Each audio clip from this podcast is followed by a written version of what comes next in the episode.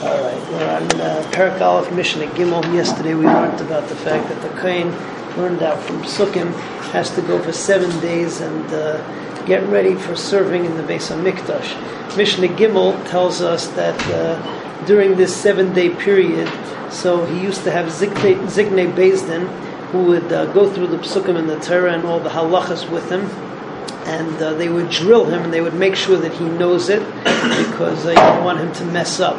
In addition to that, uh, on Arab Yontif, so he would stand in uh, the Shar Hanakaner, which was the east gate going into the Azara, and they would bring all of the animals in front of him that he was going to shecht. This was supposed to serve as a memory tool that uh, as he saw the different animals, he would remember the different Seder of all the different korbanos that he was going to bring on Yom Kippur. So the Mishnah says, Masr loy zakenim zikne bezdin. They gave him uh, from the uh, Zakanim of Bezdin, the Karim of the Seder Ayayim, and they would read in front of him from the Seder Ayayim the Psukim uh, Lagabe Yom Kippur. Ishi, Gadol, and they would say to him, um, Mr. Kain Gadol, uh, Rabbi Kain Gadol, Kara Picha, you read with your mouth, Shema Shakachta, maybe you forgot one of the halachas, Shema Leil or maybe you didn't learn it. Erev Yom Kippur, Shachris, in the morning of Erev Yom Kippur, so my midah ma'isay b'shar Mizrach, they would put him in the Shar Mizrach by Shar Nekanar, umavir in the front of Parim, and they would pass in front of him Parim, the Elim and Elim, Ukvasim and the Kvasim, Kadeshe Makir, so that he would uh, recognize the animals. Obviously, he knew what animals were which animals, but V'ragel Ba'aveda, as he saw them, they acted as memory tools for him to remember the halachas that he would need to know to bring the korbanos.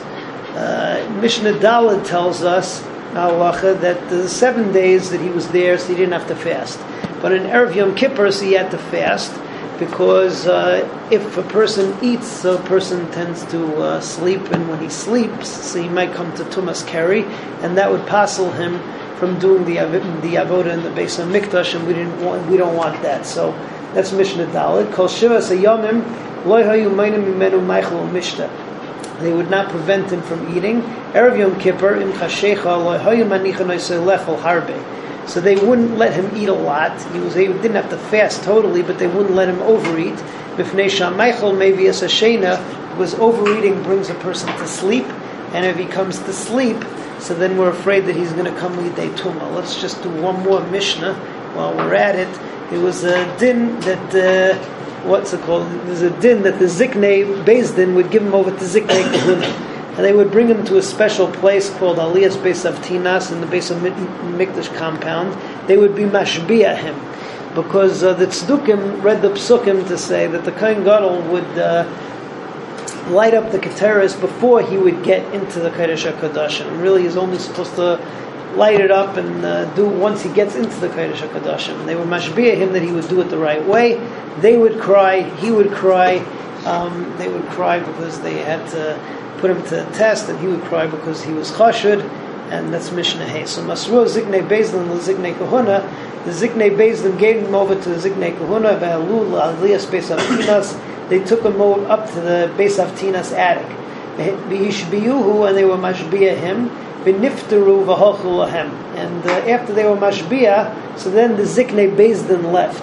But Amrulai and the Zikne Kahuna said to him, Ishi Kayin Gadol, again, Mr. Kayin Gadol, Anu Shluche Bezdin, we're the Shluchim of Bezdin. Mata Shluchenu, and you are our Shliach, who Shliach Bezdin, and also the Shliach of Bezdin.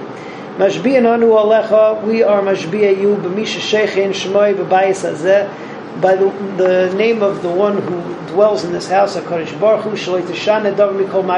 Lach, specifically referring to the Keteris. You're not going to change any of the halachas. Who perish, Ubeiche, he would go away from them, and he would cry, Behim Parshim Ubeichim, and they would go away from him, and they would cry that they had to go through this practice. The Ezra Hashem uh, will continue tomorrow night with Mishnah. A good night.